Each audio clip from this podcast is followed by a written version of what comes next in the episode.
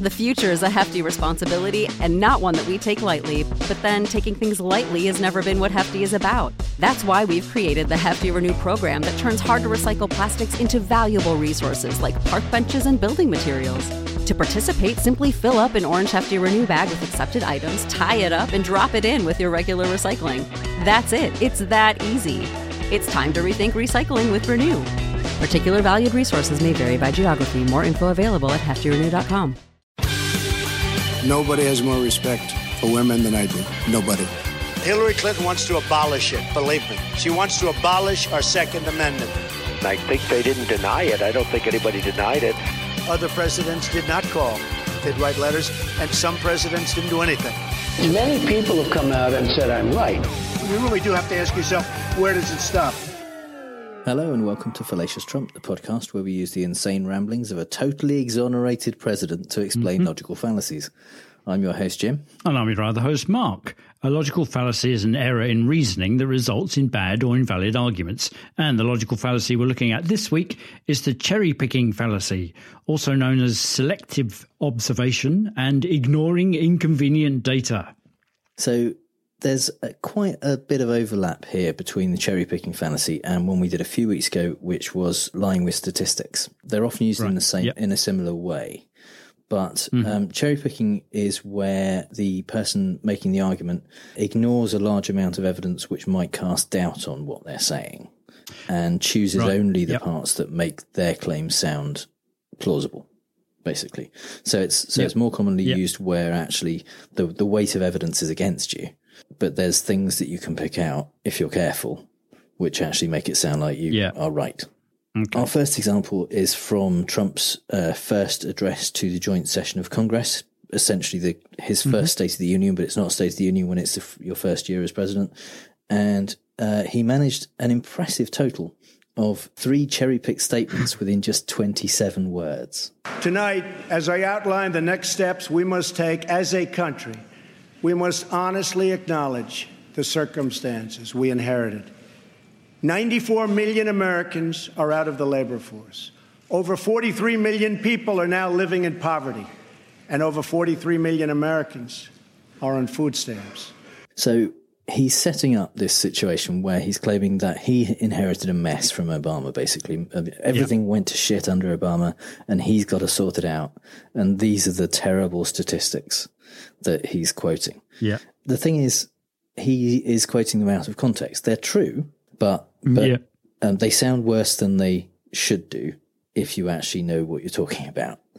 So, just for an example, that 94 million out of the labor force statistic, it is it is pretty true that, but out of Yeah. the labor force, while it sounds like a way of saying unemployed, it's not the same thing at all. Yeah. It actually covers basically anyone who isn't working, which means that includes the 44 million retired Americans, the Oh, oh, the 13.2 million who were still in school and college, right. um, Yeah. 15.3 million Americans who are disabled and unable to work, and 13.3 million who are stay at home parents and not looking for work. In fact, basically at that time, only 7.8 million Americans were out of work and looking for work Of, of the of out of the, his 94 million, the, the- number that he quoted. Yeah. Oh, okay.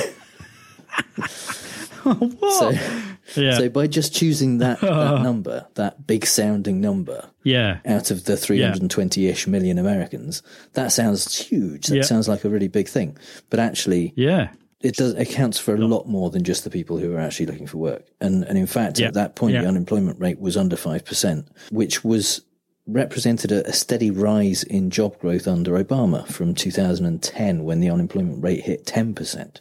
So what Yeah. Trump was inheriting was an, a very good upward trend of, of new jobs, Yeah. Right. which is not the implication that he was giving at all with that statement. No. So he's so he's cherry picked that that figure.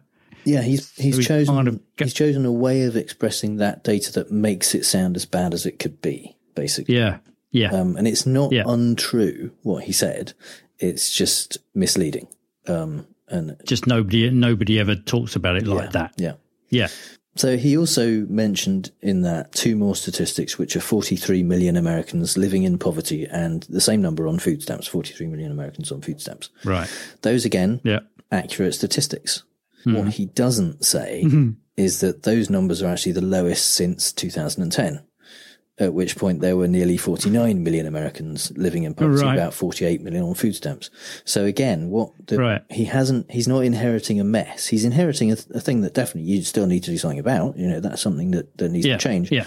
But it's something that was on a, on the right trajectory when he came into Yeah. office. So it wasn't something that was made worse by Obama. No, no. Which is what he's kind of implying. Yeah, both of those metrics improved dramatically under Obama. But of course, that's that's context that he doesn't want to give to those numbers. Yeah. So, uh, second example, which is it's slightly different in in a way because it's it's just it's choosing to highlight a particular um, event, and in this case, it's about the the death of twenty year old University of Iowa student Molly Tibbetts, um, who was killed uh, allegedly by an illegal immigrant from Mexico. And Trump went on Twitter and said this. Molly Tibbetts, an incredible young woman, is now permanently separated from her family. A person came in from Mexico illegally and killed her. Now, as far as we know, that is true. And obviously, as he has done a number of times with specific cases of illegal immigrants committing crimes, he is implying that this is a this is a big deal, a big problem. Obviously, it's a big problem that anyone get killed at all, but um, he's suggesting that it's the the the illegal immigrant element of this that is the problem Yeah. which again completely ignores the context of this and where hmm. where crimes committed by immigrants fit in with general crime in the US. And his implication is that all immigrants are murderers and rapists and people that we need to keep out. And that's why he needs funding for the wall, blah, blah, blah, blah, blah. Yeah, absolutely. Immediately following on from that that we just played, he says we need the wall, we need we need Yeah. immigration control. And basically Yeah. there were there's around 19,000 homicides in the US per year. Around two and a half percent of those, approximately, numbers are very difficult to get hold of for this, but the, hmm. and around two and a half percent of those are, are committed by illegal immigrants. So, yes, it's a problem, but Yeah. it, the immigration part of it isn't really the problem. Isn't. the the Yeah. huge number of murders is the problem, and and there are Yeah. probably other Yeah. things that need to be done that would have a greater impact, addressing issues of poverty and and things in inner cities and gun control, for example, uh, Yeah. things like that Yeah. that actually would have more of an impact on the number of people killed if you're really caring about individual cases. Uh, as opposed to just trying to choose the ones that because that's what he's yeah, exactly. So he's cherry picking the one case of somebody, one person that however many people that same day got killed elsewhere, a homegrown nutcases with guns. You know, yeah, yeah, we'll, we'll just ignore that for the moment because that's not an immigration problem. So he's chosen the one which you know, and it's an appalling use of the poor grief of the family. Yeah. And the Tibbetts family publicly asked him to stop using her Yeah. As as a political As the- tool, essentially. Post, just exactly. Yeah. yeah. Oh my God. Well, it's yeah. So the I mean, the, no. I mean, the first example um, reminds me of uh, what happens in British politics, which is that the incoming administration always blames the outgoing administration for all the crap, and the the Tory party still, even though we've had two changes of leaders, three maybe, um, since they got in, they still refer to the mess we inherited. And you think you've been been in power for twelve years? Why haven't you sorted it out? But and especially and with Trump, the any any positive things at all are, are obviously nothing to do with what they inherited, but all to do. No. with Trump. No. And now is the time, I think, for Mark's British politics corner. So the issue I've had with thinking about the the cherry picking thing is that in order to kind of talk about it, you've got to have like you've been ha- having to fill in the uh, the reason why this is cherry picked. It's because politicians sound when they do this, they sound very convincing. and you're aware only of the things that they tell you, and you go, "Blimey, that's all right," or "Crikey, that's." Um, uh, I didn't know that, and what a good job you're in in power now because what you inherited was all was awful, and somebody needs to do something about it. Um, but we are blessed, is if that's the right word, with the whole thing around the last general election we had in this country, which brought us to this sorry state that we're in now, i.e., Theresa May being in power. So in 2017, there was a general election called, and I think it was uh, Nick Robinson who asked Theresa May um, which part of the 20% um, boost in polls led you to want to have a general election. so she's currently at the point at which she called this, she's thinking, right, okay, so we've had the referendum. Cameron's resigned because it didn't go the way he thought it would. Uh, I've taken on the reins as leader. I'm way ahead of Labour in the polls. So what I'll do is go to the country for a general election, get voted in with a large majority, which will give me the mandate to go through with the Brexit referendum, um, or, or the processes to bring about the Brexit that was um, you know, signalled as being wanted by the Leave the Leave voters who uh, beat the Remain voters. So uh, she went. She went out, and uh, this is what happened. Here are the here are the numbers that happened. Compared to 2015, Mrs May has lost 12 seats, while Mr Corbyn has gained 29. The Conservatives have 318 seats. Labour hold 261. That leaves the Tories short of the 326 seats needed for a bare majority. So it didn't go according to plan. but this doesn't mean that the cherry picking on both sides. This is what happens with any election. Everybody claims it as a victory. Mm-hmm. Even though only one of them's got, because we've got a first past the post system here, we don't have a system of proportional representation. So really only one party ever wins. Um, but everybody claims a victory, moral or otherwise. So, given those numbers and uh, how that kind of works out, is that actually Labour gained 77 councils and the Tories lost 33 councils. Um, and that led to uh, the number of seats being uh, the way that we've just heard. So, the former Conservative chairman, uh, a guy fabulously called Eric Pickles, who looks like he eats a lot of pickles. Uh, looks like he's a lot of cake. I don't this. know about pickles. He does. yeah, yeah. Maybe if he had a few more pickles, he wouldn't be quite so cakey. exactly. So, um, the reporter who whose voice we just heard uh, is a guy called Krishnan Guru-Murthy, and this is on Channel 4, UK's uh, TV channel uh, and then news which kind of is quite confrontational when you know they don't pussyfoot around when it comes to talking to politicians. So um, this is what Krishnan Guru-Murthy asks or says to Eric Pickles. Eric Pickles, this is a disaster. She can't go on, can she? I think she can go on. It's not been a very happy night for the Conservative Party, uh, but Labour didn't win. We've got the largest number of seats, and I think she is entitled uh, to try and form a, a government to uh, deliver Brexit for the British people. Why is she entitled to anything when she gambled and lost? Because she's got more seats and winning it's elections. It's a pretty technical sort of entitlement. the party no, is entitled, but no, not Theresa May. No, no, that, yeah, that's how our system works. Our system works is the more MPs you get, the, the right you have to try and form a government. And if she has the confidence of those uh, MPs, she'll get through. So there we have it. Yeah, as Eric Pickles is quite right. You know, the more goals you score, you're gonna if you, if you score the most goals, you win. So even though they lost a great deal, and even Krishnan Guru-Murthy is saying, well, it's a disaster. Um, she gambled and lost. Well, she did big time. So it's a it's a win that looks like a loss. So the the cherry picking happening from Krishnan Guru-Murthy there by saying, well, look, if you look at this bit, then it looks like they lost. And Eric Pickles says, well, yeah, but we still got more seats than Labour.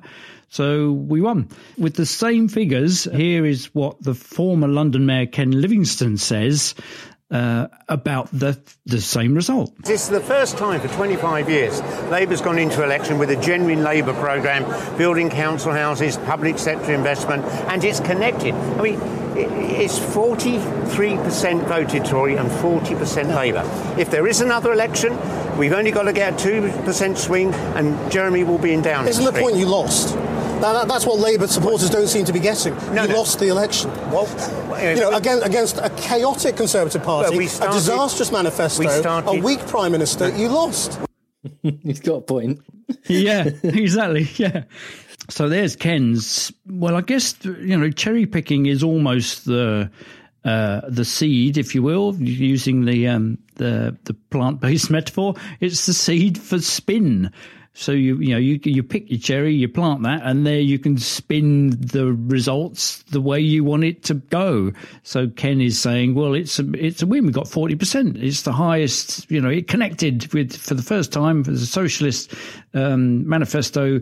We connected all that stuff, and then Krishnan has to kind of remind him, well, yeah, but you lost. Of course, the next example today we're recording this on March the 29th, 2019, which was the, day that Theresa May has said over 100 times was the day that the UK would leave the EU. Brexit Day. This was the, it was Happy Brexit Day, and uh, in fact, the actual deadline was about an hour and hour and three quarters ago. Yeah, so that so we're no longer in the EU, are we? That's that's what's happening. We're no longer in the EU. Yeah, yeah. which was uh, enshrined in law on the um, uh, on the day of the the referendum. But uh, today, Mrs May lost the third vote on her withdrawal agreement deal. Um, by 286 votes to 344, a majority of 58. So this version of the withdrawal agreement, which I notice is now being shortened to WA, which having just spent two weeks in Western Australia is quite weird to see because everything else was there. And in Western Australia, they say that WA means wait a while. So this deal that lost the vote is a cherry picked version of the deal that lost the previous two votes. So there was no political direction, po- political, no political direction, no political declaration, which includes the troubling implications of a hard border between the Republic of Ireland, which is in the EU, and Northern Ireland, which is in the UK and would not be in the EU, and therefore would necessitate, necessitate some sort of hard border, which would return us to the time in the 70s when there was a hard border, and, you know, uh, until Well, the right likes the- of the Labour the Party. 90s yeah, with the Good Friday Agreement. Yeah. yeah. Exactly. Yeah.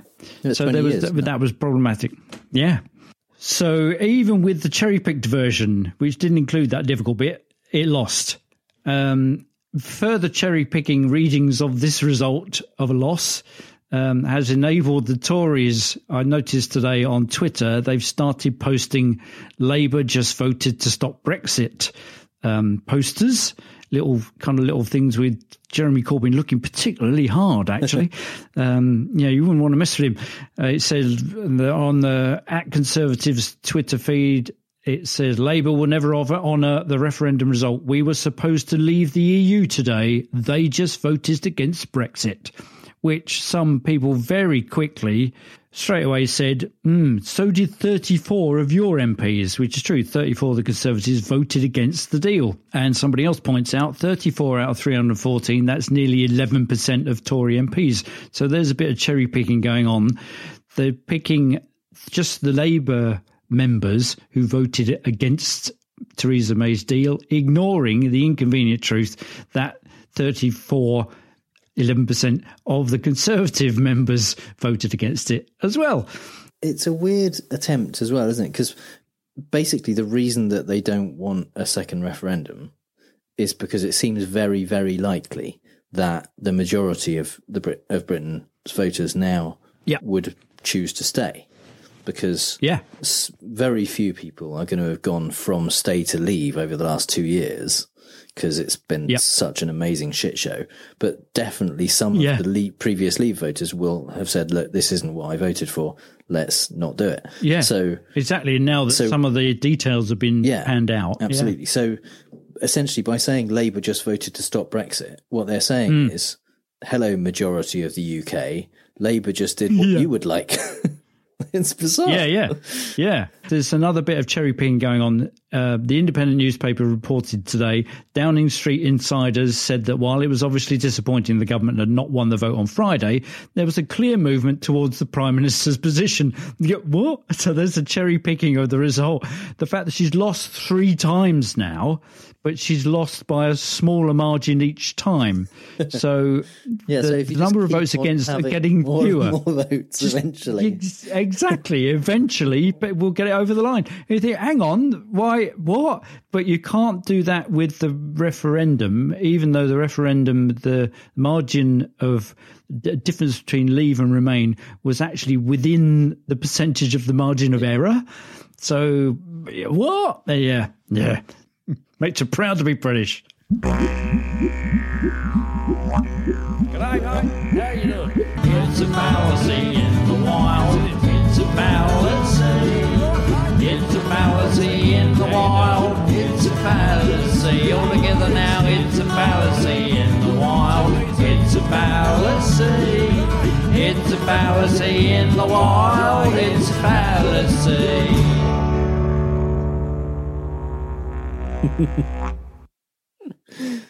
Very Antipodean. Well done. There you go. yes. Yeah. Guess where I've been for two weeks. Yeah, that's the uh, uh, the famous track from the disgraced former TV presenter from the 1970s on British television, Rolf Harris. Yeah. In fact, I think there's only one 70s entertainer that hasn't been disgraced. That's Basil Brush. Give it time.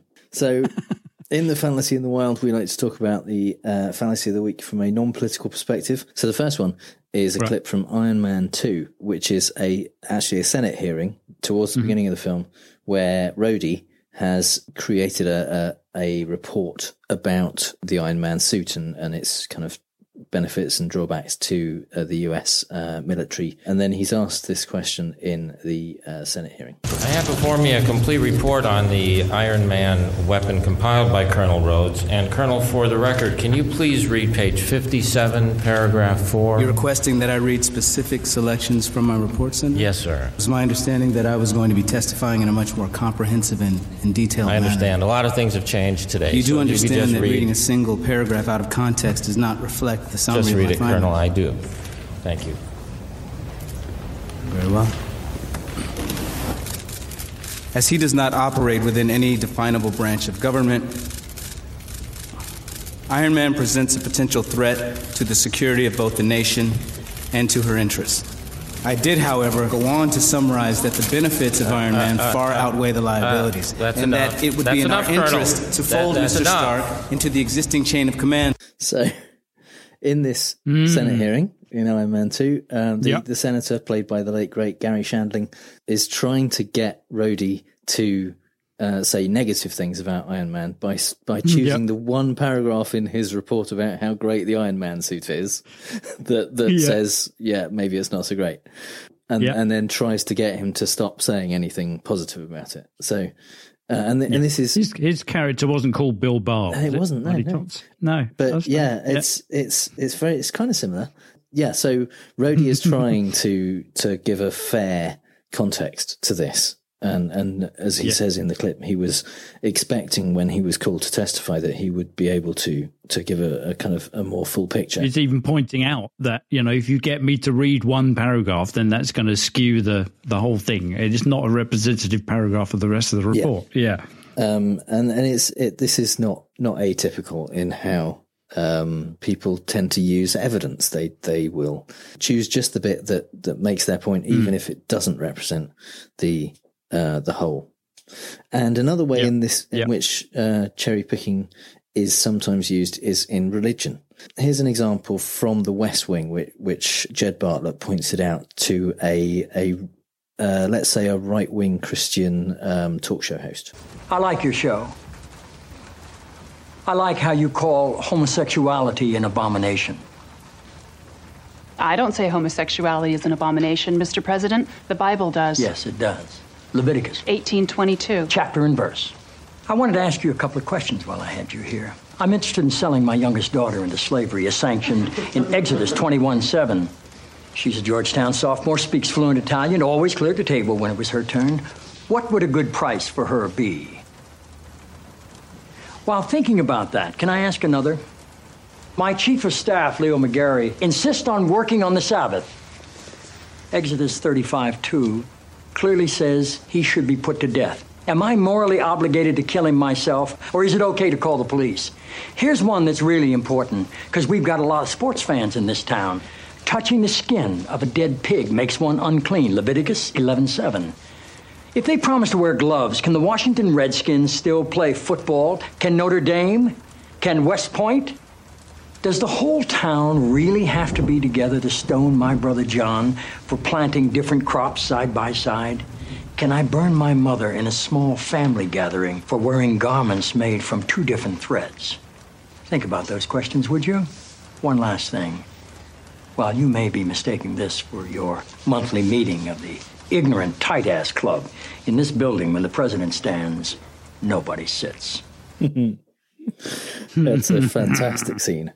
Nice. So, yeah, the point that Bartlet is making is that this right wing talk show host or, or TV presenter is choosing to vilify homosexuality because of Leviticus. She specifically mentions Leviticus when he brings it up. But Yeah. but there's a lot of other things in Leviticus and in the surrounding uh, chapters that typically today even evangelical Christians don't have a problem with. So why are they picking that? And and Yeah, exactly. Yeah. And and it's almost that if you choose the chapter and the verse, it it kind of you know rather than just being oh well it says so in the Bible in the Bible, if you choose the chapter and verse, somehow that lends even more weight to the truth of the matter and the fact that we should.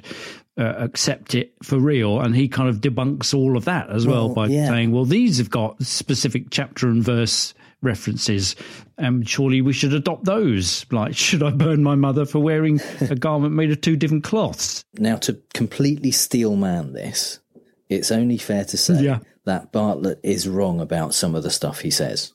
Firstly, and most trivially, footballs aren't made of pigskin. They're they're actually um, Right. actually cowhide, and therefore fine. They're clean. Yeah. Um, Yeah. But also, yeah. sewing crops of two different types together and wearing garments of two different two different types, although they are both forbidden, there isn't a Hmm. specific penalty laid down in the Bible for those. So, Uh, so saying that the whole town has to get together to stone his brother, or that they can burn Yeah. his mother in a uh, family gathering, is a little bit Yeah. over the top. He's he's overdoing Right. it. That said, Yeah. there are things which the whole town has to get together to stone people for in the Right. Bible, including disobeying your parents in Deuteronomy twenty one eighteen, and um, Yeah. and a woman not being a virgin on her wedding night in Deuteronomy 22, 13 Right. to 21. Okay. For victims of rape who didn't scream loud enough in a city, Right. in Deuteronomy 22, 20, uh, verses 23 to 24, all these people need to be killed by stoning. And in most Oh, cases, okay. the whole town needs to get together to do it. So, Hmm. although he, Okay. he did overstate the penalties for some of the things that he was talking about, it is in line with other things which, generally speaking, people don't at least Yeah. actually do the things that the Bible says, even if they, they Yeah. may still disapprove. So I looked up because one of the, the answers that comes from people from Christians often is that um, well these are Old Testament laws, and uh, Yeah. some of them are completely different. Some of them were don't need to be followed. So I looked up uh, on Google how do we know which Old Testament laws we still need to follow. So I found a site called crosswalk.com. It's a Christian apologetic Mm-hmm. site. I don't know how, how big it is in the Christian community. I don't know how, how influential it is, but it's an example of the kinds of arguments that, that Christians have against uh, invoking these kinds of, of arguments against saying, well, you know, Oh, why okay. do you talk about homosexuality um, and not these other things? Yeah. One argument that is often given is that um, Leviticus isn't the only place where it talks about homosexuality. It talks about it, in, if Mm-hmm. Paul talks about it in Romans and Corinthians. But key is Dr. What's her name in the, in the clip specified. Leviticus. So she in in this Right. argument is talking about the Old Testament. So you, so it's not okay to just say, well, Bartlet's arguments aren't valid because the things he brought up were Old Testament and those laws were changed when Jesus came along. So was that one? That- yeah, yeah, so that one was in the Old Testament as well. Yeah, yeah, yeah. In on this site, crosswalk.com, a person wrote Mm. to the pastor on the site saying, How do we know which Old Testament laws should be acknowledged and which ones can be ignored? Um, my pastor Yeah. says that some laws were cultural, like eating shellfish, and others were spiritual, like adultery and witchcraft. So the pastor, he he explains the difference between ceremonial laws about you know how to build an ark and and and, uh, and Right. uh, things like that, um, which are, which Yeah. were just for the time, uh, governmental laws which were about Israel, and and Yeah. don't. Uh, aren't important, but then his third category is moral laws, which transcend time and behavior, which he Mhm. includes the Ten Commandments, um, and he says, for example, they are they're you're not allowed to to tattoo yourself is one of the rules Right. in in the Mm, Bible, okay. Leviticus nineteen twenty eight. Uh, do not cut your bodies Yeah. for the dead or put tattoo marks upon yourselves. I am the Lord. So Right. um, he says that uh, there are tattoos that are probably fine. You know, you shouldn't have tattoos that that glorify Satan. Christian tattoos are probably fine, and neutral tattoos like Dallas Cowboys or whatever, they're probably fine. So that's all right. and and um, Dallas Cowboys is an old old yeah, yeah. football team, but not that old. So Yeah. my Yeah. my point is, he is choosing, he is picking which rules to follow and which rules not to follow. But he says, Yeah. "Here's how I reached my conclusions." He, he has a paragraph Right. in his article, and it says, "While the passage passage in Leviticus says no tattoos, it also says in Leviticus 19:27, do not cut the hair at the sides of your head or clip off the edges of your beard. It also declares in Leviticus 19:26, do not eat any meat with blood still in it." Of course, very few of us today believe that getting a haircut or enjoying a steak cooked rare is inherently evil. In the same way, tattoos are not inherently evil. So his argument for how he reached his conclusions is that there are also things in Leviticus which people today think, yeah, that's not a problem. Uh, uh, okay, but that uh, that kind of uh, that sort of begs the question. Yeah, almost. Absolutely, yeah, yeah. going, okay, well, how do you know that that's not a problem? Exactly. Well, that's because it's similar to this Exactly. one, which people don't find a problem. Well, people don't find homophobia, homosexuality a problem. Exactly. His argument is today some of the things in Leviticus are fine and some of them are not. And the things that are not are the things that we don't like. That's basically Ah, the, ah, the things, okay, that's is he didn't say that. Things that we But don't yeah, like. It's the thing. The, Yeah, the things that's that the implication, Christians, isn't it? Uh, in in large part, still say, you know, this is this is an abomination, um, and and Yeah. it can't can't continue. Are the things that they don't want to happen, That- not the things that God Right. says you can't do, because there's loads of those. Yeah. Prawns are an abomination. Yeah. Unless you are going to follow all of the rules, then Hmm. then the, the the reasons that you personally have for choosing which rules you follow and which rules don't amount largely to cherry picking. So my example that I've um, bunged in here is not dissimilar in the timescale. Is and it's in my quest ever to find a, a way of countering these arguments. So. Um, uh, Jed Bartlet did a good job there of just pointing out similar things in the same on the same cherry tree, as it were. You know, you see, you you picked that one, but also in the same book, you know, not too far away, it also says this. So why have you chosen that one? This one is you know a little bit a little bit political. It's the People's Front of Judea in um, uh, Life of Brian. They bled us white, bastards. They taken everything we had. And not just from us, from our fathers and from our fathers' fathers. And from our fathers' fathers' fathers. Yeah. And from our fathers' fathers' fathers' fathers. All right, Stan, don't labour the point. And what have they ever given us in return? The aqueduct? What? The aqueduct. Oh, yeah, yeah, they did give us that. Uh, that's true, yeah. And the sanitation. Oh, yeah, the sanitation, Reg. Remember what the city used to be like?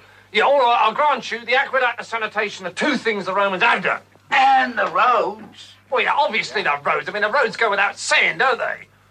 But apart from the sanitation, the aqueduct, and the roads... Irrigation. Medicine. Education. Yeah, yeah, all right, fair enough. And the wine. Yeah, yeah, that's something we'd really miss, Reg, the Romans left. Public baths. And it's safe to walk in the streets at night now, Reg. Yeah, they certainly know how to keep order. Let's face it, the only ones who could in a place like this. All right, but apart from the sanitation, the medicine, education, wine, public order, irrigation, roads, a fresh water system, and public health, what have the Romans ever done for us? Brought peace? Oh, peace! Shut up! So there, there you go. That's how you counter a, ch- cherry pick. I've I've dubbed that a reverse cherry pick. so it's when when somebody does that specific list, like Jed Bartlet did successfully, is to just point out all the other occurrences. Of the things that, uh, that, in this case, the Romans have provided you. you know, so I thought that it's a rhetorical question, and then there's that that pause, Yeah, which is just a delicious pause, and it goes, the aqueduct. Yeah, basically, What? what they're doing is The providing yeah. context. That's all it is, and that's how Yeah. you how you Yeah. beat cherry picking is is.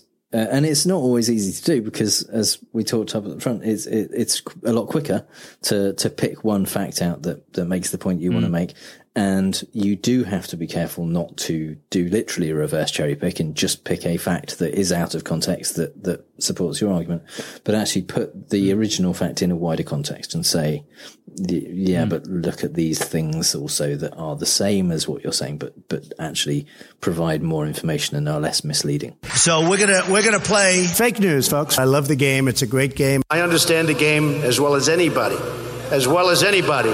Yes, it's time for fake news, the game where I read out three Trump quotes, two of which are real and one I made up, and Mark has to figure out which one is fake news. Yeah, You're, you're and I- doing yeah, I'm- particularly well. At I'm on a high. I think you're in a. I on a- am. uh, are you on two in a row? Um, Yeah. and you've got. two, or even 3 I would, I would go just. I I'm not sure we get that three. far, but we No, but no. we have. Right, okay. You are Yeah. currently above Yeah. chance, so you Yeah. and and you can't drop below chance. If you if you win this one, then you're at thirty eight percent. If you lose it, then Yeah. you're down to exactly chance. Um, so Brilliant. we'll see how this goes. So You see, what I would do in looking over the past episodes, I would cherry pick the ones Yeah. that I'd won. and so you see, I'm consistently winning. yeah, those are the only ones you're going to tweet out, aren't they? The ones you, you've won. Yeah. Exactly. Yeah, yeah, yeah. One another one. One yet another one. Yes. Yeah. And then people will go, ah, yeah, but what about the ones you didn't? Yeah. Well, Okay, so well, apart from the ones I didn't. So the theme, uh, the, this week's uh, quotes are, are a lot shorter than usual. Yeah. and the theme Mhm. is about nicknames. Oh, okay. And and I've cherry picked some quite lame nicknames because Trump loves his nicknames. Right. He loves to to to Yeah. come up with a good nickname for someone. So Yeah. uh, statement number one, and you can guess who this is about. I said we're going to give mm-hmm. you a new nickname because Chaos is not a good nickname, so we changed his name, called him Mad Dog. Okay, which is a much better nickname, obviously. But yeah. Statement number two Nancy Pelosi, or Nancy as I call her, she doesn't want to hear the truth. he kind of ran out of steam. Okay. okay. Yeah. Number three. Yeah. Even my enemies say that Jeff Sessions, who I call Mr. Magoo, by the way, should have told me he was going to recuse himself. Okay. Right. Well, yeah. Now I've got, yeah, I've got a feeling that Nance number two is real because he doesn't call Nancy Pelosi anything other than Nancy. But whether he actually said that, hmm, Nancy as I call her, yeah, wouldn't wouldn't be. But that's kind of the opposite of his, or as the saying goes, isn't it? It's gonna, yeah, it's like, oh, I call her Nancy, yeah. So does everybody else, yeah. Uh, we're going to give you a new nickname because Chaos is not a good nickname. he is. So we changed his name to Mad Dog. So, uh, oh, I've got a feeling he's already called Mad Dog. Okay, even my name is Jeff Sessions, who I call Mr. Magoo, by the way. Should have told me he was going to recuse himself. okay, I. Mm, does he call him Mr. Magoo? See, that sounds more like Trump than the first one. So I think he's already called Mad Dog. So I think. I think number one is the one that you made up. Okay. So you think number two is real? Yeah. Nancy Pelosi, or Nancy as I call her. Which, Yeah. Yeah. Uh, that is real. no. Nancy Pelosi, or Nancy as I call her, she doesn't want to hear the truth.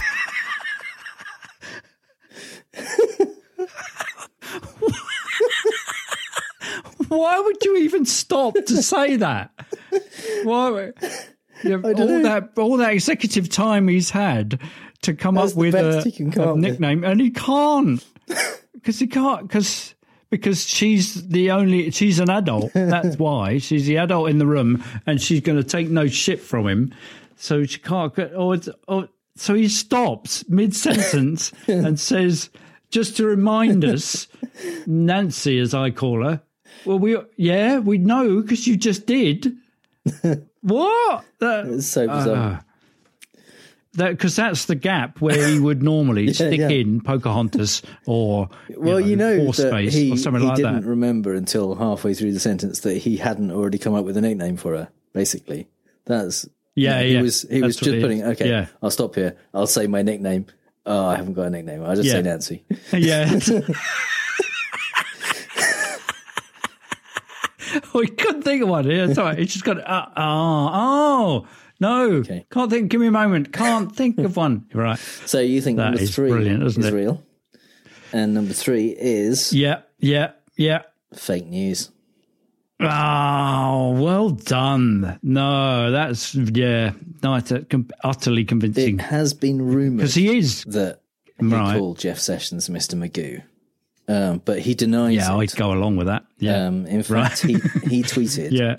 The Washington Post said I refer to Jeff Sessions as Mr. Magoo and Rod Rosenstein as Mr. Peepers. This is according to people to whom the president has spoken. There are no such people, and I don't know these characters. Just more fake and disgusting news to create ill will. So, so not only does he not call Jeff Sessions Mr. Magoo, he's claiming he doesn't even know who that is, Yeah. who who, Who they are. Mr. Magoo is. One of the No. most popular cartoon characters during Trump's childhood. He doesn't. He's never even heard of it. Exactly. So, yeah, that. No, given how much television he bloody watches, he would have known exactly who that is. and Mr. and Peepers, how apt, which was a popular sitcom Yeah. in the fifties as well. So yeah. and and actually how apt Mr. Magoo would have been. Yeah. to call he Jeff should- Sessions. I don't know Mr. why Magoo. he would Be deny perfect. it. It's so weird because it's No. not like he was being particularly nice to Jeff Sessions at the time. No, Um, so No. it's very strange. That very good. Which very good. means that utterly number convincing. one is Yeah. real. I said, we're going to give you a new nickname because chaos is not a good nickname. So we changed his name. Called him Mad Dog. Now that that did not. Why is that even something that it didn't happen? No, it's not. And, and the reason we know it didn't happen is because um, Jim Mattis has been called Mad Dog since at least 2004. Um, And he was called Yeah. it by the press, and he doesn't particularly like it. No one who knows him calls him Mad Dog, apparently, except Trump, who thinks it's brilliant. Apparently, it came from the fact that he says things like, um, "You should be kind and polite to everyone you meet, but um, figure out ways to kill them." And and uh, like a true warrior wears his enemy's skin as a as a suit or something like that. So he's yeah. pretty scary, but Yeah. that name was not given Quite to Mad him Dog, yeah. by Trump. Also, By Trump. chaos. No. not a nickname. It is his call sign. No. it was his call sign in the military. That's not a go. nickname. That's not what that means. No, no. So and and also, why is the president spending presidential time as the leader of the free world coming up with a new coming nickname. up with nicknames and then telling us about it? So what that means is that you are now Yep. at um, seven out of twenty-one, which is Yay. which is exactly a third. Perfect So- third. Fantastic. So exactly as good as if you just Yeah. guessed at random before I even read out the quotes. Yeah. And Yeah. yeah. I think I'll do that next week. I was it's number three. I'm ready out yet? No, no, it's going to be number three. Yeah. Why'd you say that? Well, I'm just, yeah. It's worth a go. Yeah. So, podcast listeners, I need your help to full mark. If you think you can make up a convincing fake Trump quote, then share this episode on Twitter. Include your quote and the hashtag fallacious Trump. I'll pick the best one and you'll be podcast famous.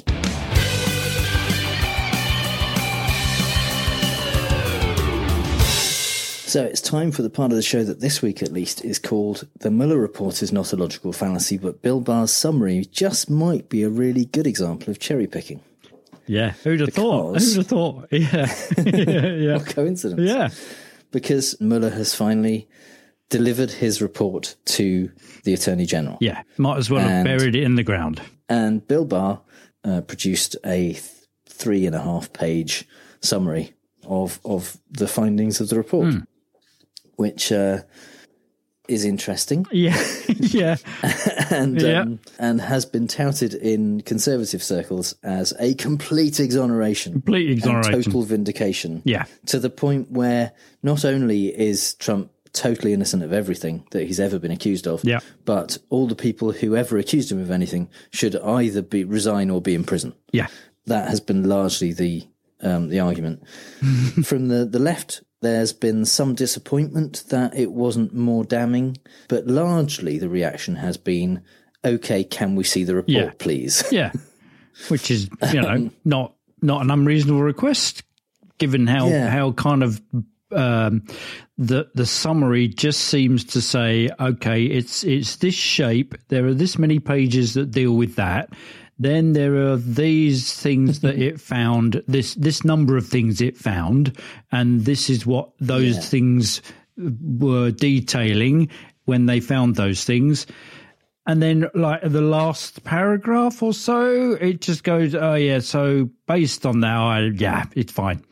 It did nothing. Yeah, nothing. Essentially, Yeah. There's there's there's a few direct quotes, very few Yeah. direct quotes from from the report, but mostly it is Barr's opinion based on what he presumably had the chance to read over the weekend Yeah. of of the report, and just. If, I don't know if there's any conservative listeners, any Republican listeners to this show. Uh, it'd be nice if there was. Yeah, Be- let us know. Get in touch and let us know if there are, um, and see how you, what you think about it. But if there are, I'd like you to think about it in uh, terms of if the Starr report uh, for Clinton's impeachment Hmm. had been delivered to Janet Reno, and she read it and provided a summary that said, "Yes, fine, It's all right. there's nothing really, No. there's no no problem, So didn't do anything wrong. There was a dry cleaning issue. That's about it. yeah, Yeah. would would you have been okay with that? Yeah. or indeed if there had been any kind of um, result from Benghazi or or, or a fictional uh, um, investigation into Obama, where the Attorney General just just provided a couple of pages summary that said, "Yeah, there's nothing to see here. This is fine. That's fine. This is what I Don't need thought. to worry about No, no, no, the, the report. I've Yeah. saved you all the bother. You know, there's 200 times this amount to read. I've I've done it Yeah. for you. Yeah, and it doesn't actually, strictly speaking, exonerate him entirely. This summary. It, it it so doesn't. Yeah. To the extent that one of the quotes Yeah. specifically says, "It does not It does not exonerate." exonerate him. yeah. So how they've jumped? How they've jumped from the the sentence that is directly quoted in here that says that it does not exonerate him to he is totally exonerated. Well, well, he isn't. Yeah. In, in you know, not totally. There, even if that it's yeah, with one bit of non-exoneration, that means he's not totally exonerated. what? So why do I say this is cherry picking? Oh, and I should say actually before I start here, Mm-hmm.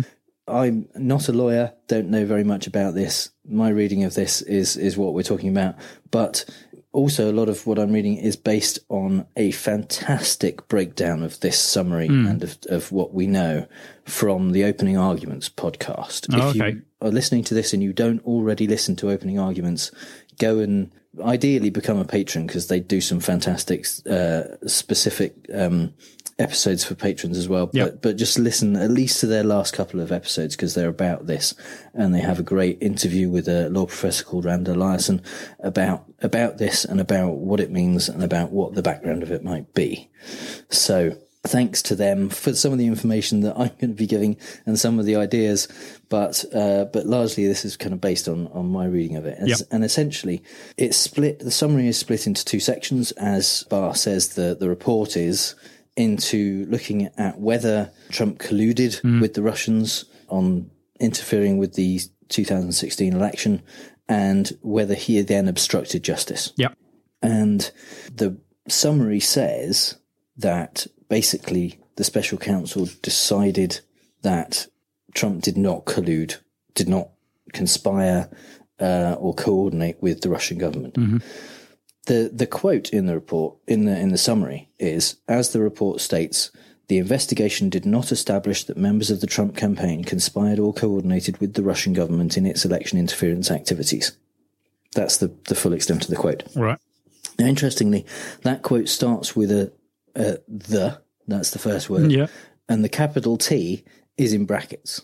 And what that means is that in the actual report, it's Coming not in the middle of the sentence. Yes. Yeah. So Barr is quoting the end of a sentence. Yeah. Yeah. Ah. Now, Barr's job here is to make his boss look good. yeah. He is a Trump appointee. He got the job because he, absent of any uh, money or solicitation, wrote a 19 page memo about how you really can't indict the president and he can't commit obstruction of justice. Yeah. So, yeah. so that's why he's in the job. Yeah. And, and so his job here is, is to, to make this sound as good as it can Yeah. while not lying, because it would be considered, I think it probably would be considered perjury. It certainly would look very bad for him and Mm. he, he would get in trouble if he said things in this document that were actually lies. Yeah. So I think all of the stuff he said in here is true, but very carefully worded Mm. and carefully chosen and cherry picked Yeah. to express the, the position that he wants to express. So this line, which again starts with a, a non capital T and therefore Mhm. is the end of a sentence, could possibly be part of a sentence that says something like, while there is a great deal of evidence of, you know, misdeeds by the Trump campaign Yeah. and, and that And the investigation did not establish. Yeah. Yeah. The point is we don't know. Yeah. So any attempt to speculate at what the first part of that sentence is is irresponsible, and it is just as irresponsible to say this means that the president is didn't do anything no wrong. collusion. Yeah, yeah. Because Yeah. it doesn't actually say collusion in there. They did not establish the members No. of the co- Well, collusion isn't a legal term, Right. So it shouldn't. And and in fact, the Republicans have been using collusion because it's not a legal Ah, term. They have yeah. been saying no collusion, no collusion, no collusion, because you can't prove collusion because it's not legal. Ah. What what you what you can do is prove conspiracy, Conspiracy, yeah. or coordination, Yeah. or things like that. And but it does say. The investigation did not establish that members of the Trump campaign conspired or coordinated. And then very specifically, it says with the Russian government Yeah. in its election interference activities. Yeah. The fact that it says with the Russian government could be quite important Yeah. because one thing we do know is that Paul Manafort gave polling data to Konstantin Kilimnik, Mhm. who is a political operative but not part of the Russian government. Yeah. We do know that um, Manafort, Kushner, Don Jr., and others met in Trump Tower with Natalia Veselnitskaya, who is Yep. a Russian lawyer who has links to the Kremlin but is Not not, in the government. of the Russian government. So it may well be completely true to say that the investigation did not establish that members of the Trump campaign conspired or coordinated with the Russian government. Yeah. But that doesn't mean that they weren't involved in colluding or conspiring or coordinating with people in Russia to influence the election. or, or indeed that they did conspire and coordinate with the Russian government in other activities other than election interference activities. Yep, absolutely. So, mm, yeah. So it's, uh, yes, yes. So we don't know. That's the point. We won't know until we see the whole thing, the actual report. Yeah. Whether these very specific and very carefully chosen sentences are chosen because there's worse stuff surrounding them Yeah. that wasn't chosen to be in here, or because they actually represent the full report. Yeah. Now, on obstruction of justice, he's, uh, Barr says the report's second part addresses a number of actions by the president, most of which have been the subject of public reporting, that the special counsel investigated as potentially raising obstruction of justice concerns. Now, the fact that it says most of which have been the subject of public reporting means there are some things which might be obstruction of justice which we don't know about yet. Yeah. Yeah. So that's interesting. Which is why you would want And to see the good. report for them It for would those be good, things yeah. we don't know to about. see the report to Yeah. find that out. Yeah. So essentially, he says that the report sets out evidence on both sides of the question of obstruction of justice and leaves unresolved what the special counsel views as difficult issues of law and fact concerning whether the president's actions and intent could be viewed as obstruction. Hmm. So Mueller basically didn't come to a conclusion Yeah. on whether the president illegally obstructed justice. Mm. There is an argument to say that the one reason he may not have come to a conclusion is because he doesn't have that ability, given the Department of Justice's practice of not indicting a sitting president or, or belief that you can't indict a sitting president. Really, that decision probably should be left up to Congress Yeah. because they are the ones who will start impeachment proceedings. So it is it is entirely possible that the special counsel has, in fact, it, it mentions that the report sets out evidence on both sides. Mhm. So that means, by definition, there is evidence of obstruction Yeah. because otherwise there wouldn't be evidence on both, Both sides. sides, There would yeah. only be evidence On one no side, yes, exactly. Yeah. Yeah. Yeah. So, so there is evidence of obstruction of justice. Whether that le- raises to a level of criminality or a level which they could prosecute or a level which they are confident they could prove beyond reasonable doubt is another issue. Yeah. And it may possibly be that it would raise to a level where they would prosecute if the person wasn't the president, Mm-hmm. but that they can't make that decision. They wouldn't make a traditional prosecution decision because of that.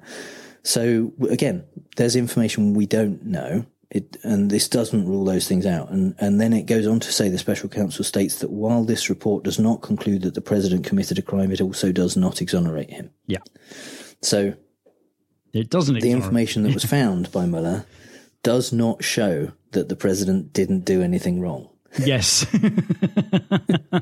That's very, very clear. Yeah.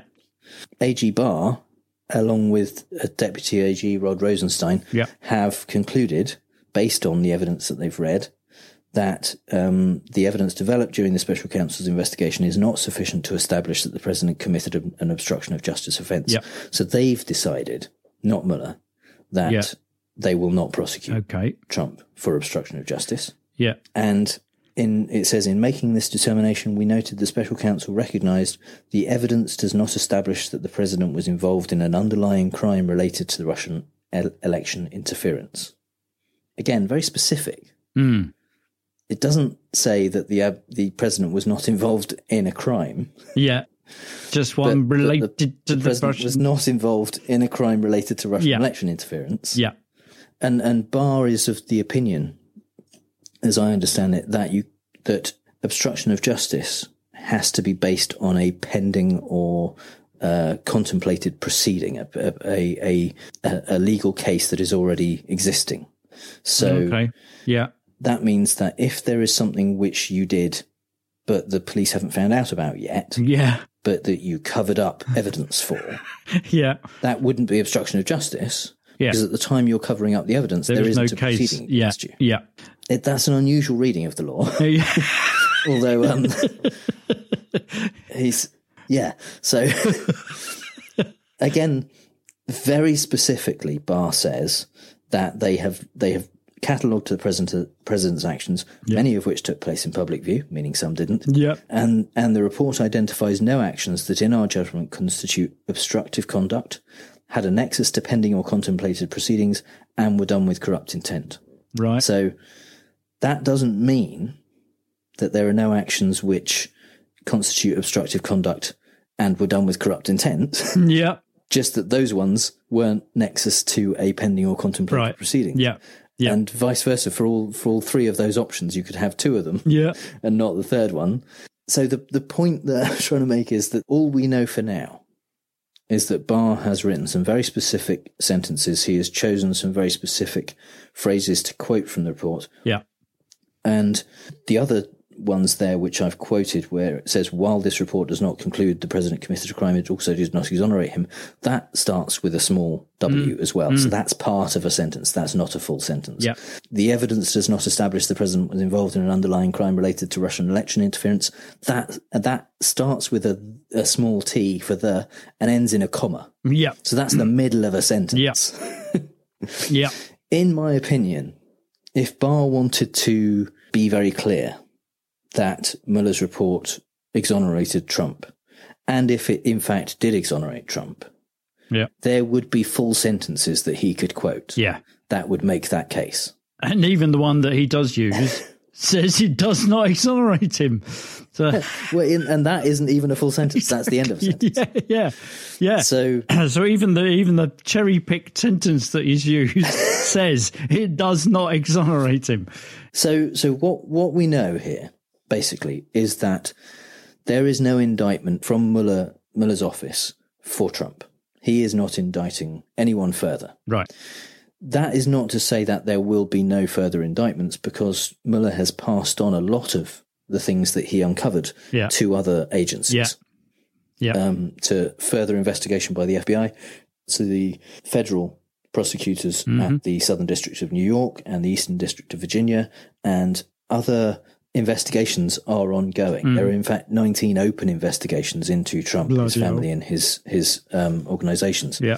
So this is not exoneration. No, no. this is this is a probably partisan, very certainly cherry picked Mhm. summary of a report that we've yet to see, which could definitely contain things which would be impeachable offences, Yeah. even if they don't rise to the level of provable criminality. And a question I think you probably want to ask yourself is is your bar for who should be president someone who you can't prove is a criminal? if that's your low, if that's your level, Yeah. then Yeah. then you can be happy with Trump. Yeah, that's fine. exactly. Yeah, yeah, So yeah. far, he hasn't been proven to be a criminal. Yeah. Um, in uh, that doesn't mean he can't be impeached. It certainly doesn't mean he didn't do anything wrong. It doesn't mean he didn't act immorally. Clinton was impeached for things which weren't crimes. Yeah. It doesn't mean that he he didn't do anything wrong. Yeah. So we we've yet to see what will come out of the Mueller report when it does. Um, Barr has said today that uh, he will get a a redacted version of Okay. the full report, which has been they they are look, obviously they going through to remove things that are part of active investigations Right. that might Yeah. um, I was going to say what what's going to be redacted. Yeah. Yeah, they initially there was a suggestion that they might pass it to the White House um, for things that might be executive privilege uh, to be redacted, but uh, it seems like that now isn't. Going Yeah, to happen. that's not the safe, However- safest course of events. Yeah, that's because it- that's bizarre because, to, yeah. to let the, Yeah. the, the target of an investigation redact their report. Yeah. but they've said that that will happen around mid-April, if not sooner. Mhm. So at some point we will get, or at least Congress will get, and will probably release to the public a version of the Mueller report. And in the meantime, the investigations will continue. Uh, Maria Butina is is just going into court uh, this week. Um, Roger Stone's court case will be coming up. Uh, Flynn is still giving evidence. He hasn't um, been in, been uh, con- well. He's been convicted. He hasn't been sentenced yet. Yeah.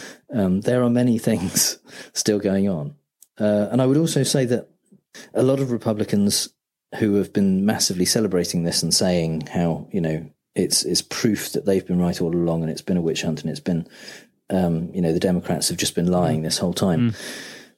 Some of them seem to, uh, are saying things like, um, oh, it must suck to be a Democrat today and Mm. things like that. And I would say that it would be fantastic to find out that the president of the United States hadn't committed crimes or um, colluded with a foreign government to to get elected. That would be a really good thing. That would be a I don't think any Democrat is hoping that he did these No. things, No. but I think they are hoping that if he did these things, he will pay a price for it. Yeah. It, you know, because that's the the t- truth and justice and the American way, isn't it? Absolutely. And finally, some things we really don't have time to talk about. On March 15th in Christchurch, New Zealand, a white supremacist terrorist opened fire on a mosque, killing 50 people and live streaming the attack on Facebook. His 74 page manifesto explaining his actions specifically praised Trump as a symbol of renewed white identity and common purpose.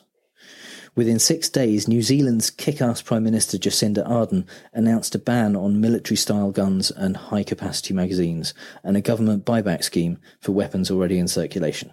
which seems like it will probably be more effective than thoughts and prayers. Mm-mm. Using the Anti Defamation League's HEAT map, which stands for Hate, Extremism, Anti Semitism, and Terrorism, the Washington Post examined whether there was a correlation between the counties that hosted one of Trump's 275 presidential campaign rallies in 2016 and increased incidents of hate crimes in subsequent months they found that counties that had hosted a 2016 Trump campaign rally saw a 226% increase in reported hate crimes over comparable counties that did not host such a rally. So when Trump tweeted, the fake news media is working overtime to blame me for the horrible attack in New Zealand. They will have to work very hard to prove that one. So ridiculous. A, they have, and they have. And B, Trump knows that this stuff works. He's just done it in that very tweet. The NRA is opposing the renewal of the Violence Against Women Act because it contains a provision allowing law enforcement officials to confiscate the guns of convicted domestic abusers. Because, goddammit, if there's anything more important than protecting the lives of abused women, it's allowing their abusers to own guns. Yeah, Further proof that the GOP just don't get the interweb, Californian Republican Devin Nunes utilized the Streisand effect by having some beef with and suing the Twitter account at Devin Cow thus ensuring that it now has more followers and presumably therefore more influence than at Devin Nunes himself. Of course, Twitter does have rules against impersonation, targeted harassment, and attacks motivated, motivated by bigotry. But in cases of parody, Jennifer Jacquet, assistant professor at NYU and author of Is Shame Necessary? In pointing out that, like most bullies, they have thin skins, said it might be better for public figures to ignore criticism from little known Twitter accounts instead of lashing out. It's one thing if it's a fake account that looks legitimate, she said, but this is a cow. She could, of course, have quoted Bart Simpson, who so presciently advised Calm Don't have a cow, man. Exactly. Betsy DeVos tried to justify her plan to strip all federal funding from the Special Olympics by saying they had to make some difficult decisions. It's a weird flex from Cruella DeVos, considering that the $17.6 million they gave last year represented only one fortieth of 1% of her department's budget. Uh-oh. If that's too hard to picture, just think of it as five Trump trips to Mar-a-Lago or half of one of Betsy's 10 yachts. But sure, why waste all that money improving the lives of people with intellectual and physical disabilities? They'll only blow it on hookers and wheelchairs. Blimey, five trips to Mar-a-Lago cost that. you see, there is something to be said about making cruel nicknames. Cruella DeVos is brilliant. Hi there. Uh, we're, we're journalists on town uh, for, for business for a report we're doing, and we received a couple of death threats. Yeah, we watched it progress over 24 hours to what you're seeing now, and that's a steady stream coming in every couple hours. The voice there of our favourite bad at crime mastermind, Jacob Wohl, reporting hate crimes against him to the Minneapolis Police Department in a new documentary the tweets he's talking about say, I hope you fucking know that if bump into you in Dinkytown or anywhere else in my city, I'm going to shoot you and shit on your fucking bodies. Get the fuck out of my city, you piece of shit, now pretty scary, especially the bump into you bit because the, the, eye is missing, except that they come from a fake account that Wohl got booted off Twitter for creating. This alleged hate crimer can't spell his own surname, hates homophones, yes, homophones, hence presumably he's not knowing the difference between knowing your shit and knowing your shit. And the guy in the picture used has hired an attorney. We all wait in anticipation of the same 130,000 tons of bricks that fell on Jussie Smollett to fall on Wohl. Worth holding our breath? It was Mitt Romney's 72nd birthday this month, and thanks to a Twitter video of his staff presenting him with a cake made of Twinkies, we learned two things. One, Mitt likes Twinkies, and two, Mitt blows out his birthday candles like a fucking psychopath. One at a time. it's like it's like biting the heads off jelly babies, isn't it? One at a time. So the one, the poor candle at the end is just waiting there, thinking, "I'm going to burn completely away before you get there." It's Who does that? insane. You kind of think he's had 71 goes at this already. Has nobody at any point said to him, Mitt, Mitt, it would save a lot of time if you just took a deep breath and did them all. They're, they're very close together. There's only three of them, Mitt. Just blow them at once, will you? Oh, God. Oh. Yeah, I hope at some stage his dad said to him, if you want to live to see another birthday, you're going to have to blow these things out. Ah. Donald Trump's 2020 campaign has some thoughts on who should and shouldn't be interviewed on television news programs. Axios' Jonathan Swan obtained a copy of a memo being sent from the Trump campaign to, and I quote, television producers. It says, Moving forward, we ask that you employ basic journalistic standards when booking such guests to appear anywhere in your universe of productions. You should begin by asking the basic question Does this guest warrant further appearances in our programming, given the outrageous and unsupported claims made in the past? At a minimum, if these guests do reappear, you should replay the prior statements and challenge them to provide the evidence which prompted them to make the wild claims in the first place. Uh, and we Brits thought you Americans don't do irony. So that's all the bad arguments and faulty reasoning we have time for this episode. You can find the show notes at fallacioustrump.com. And if you hear Trump say something stupid and want to ask if it's a fallacy, our contact details are on the contact page. And if you think we've used a fallacy ourselves, let us know. If you had a good time, please give us a review on iTunes, Stitcher, or wherever you get your podcasts. And you can support the show on our Patreon page at patreon.com slash ftrump. You can also connect with us and other listeners in the Facebook group at facebook.com slash groups slash fallacious Trump. All music is by The Outbursts and was used with permission. So until next time on Fallacious Trump, we'll leave the last word to the Donald. That's right. Go home to mommy. Bye. Bye.